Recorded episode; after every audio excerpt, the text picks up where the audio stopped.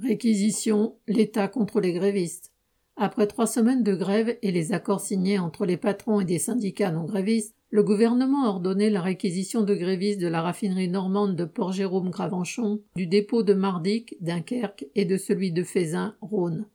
La réquisition est une réalité bien connue des soignants, l'administration ne se préoccupant jamais autant d'avoir le personnel nécessaire que les jours où celui-ci se met en grève.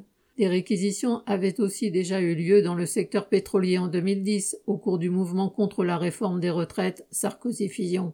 Une grande partie des travailleurs de la raffinerie de Grand Puy avaient notamment été réquisitionnés et trois manifestants blessés par l'intervention des gendarmes. À partir du jeudi 13 octobre, les gendarmes se sont présentés au domicile des grévistes désignés par les directions d'Exxon et de Total pour leur intimer de se rendre au travail sous peine de six mois de prison et dix mille euros d'amende. Non averti au préalable, un gréviste a décrit ses enfants bouleversés par la vue des gendarmes venus s'adresser à leur père.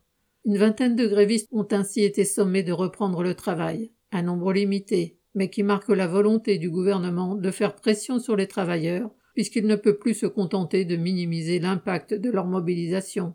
L'État, qui n'a évidemment jamais envisagé de réquisitionner les profits pour financer les hausses de salaires demandées, espère en finir avec cette situation qui souligne la nécessité d'imposer des augmentations générales à la hauteur de l'inflation et des profits réalisés.